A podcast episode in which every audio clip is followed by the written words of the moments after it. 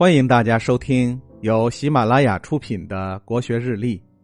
今天是十二月四日，公元一七二七年的今天，赵翼出生。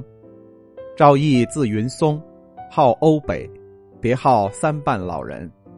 他是常州府阳湖县人，属于今天的江苏省常州市，是我国清代中期的史学家、诗人和文学家。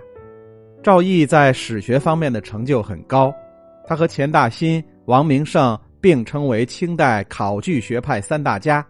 他的史学著作《念二史札记》与钱王二人的《念二史考异》《十七史商榷》并称为钱家时期三大史学名著。《念二史札记》一书考证史籍著述体例的演变和历史事实的真相，显示出特有的经世意识。和对大量历史问题的深刻见解，对于历代大事，赵翼往往通过自己的综合分析和评论来总结历史教训，揭示得失的原因以及当时社会风气的变迁。他的历史考证不同于那些为考证而考证的学者，他并未完全抛弃清初的经世致用的精神，在反思历史事件的同时，力求给当代政治。提供借鉴，警切时事。相对于史学而言，他在文学上的成就似乎更为人所称道。他的诗歌风格多样，正是艺术上达到高度成熟的表现。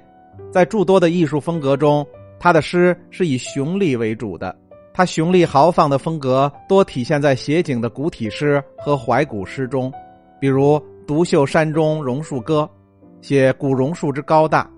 细根迎卧大河抱，路人但见榕树阴，大惊五亩高百寻。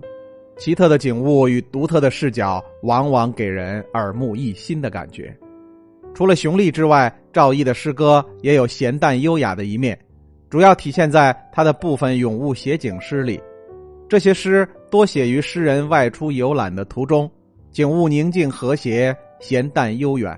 有时看到浓郁的秋色。发出时光易逝的感叹，最是秋风管闲事，红他枫叶白人头。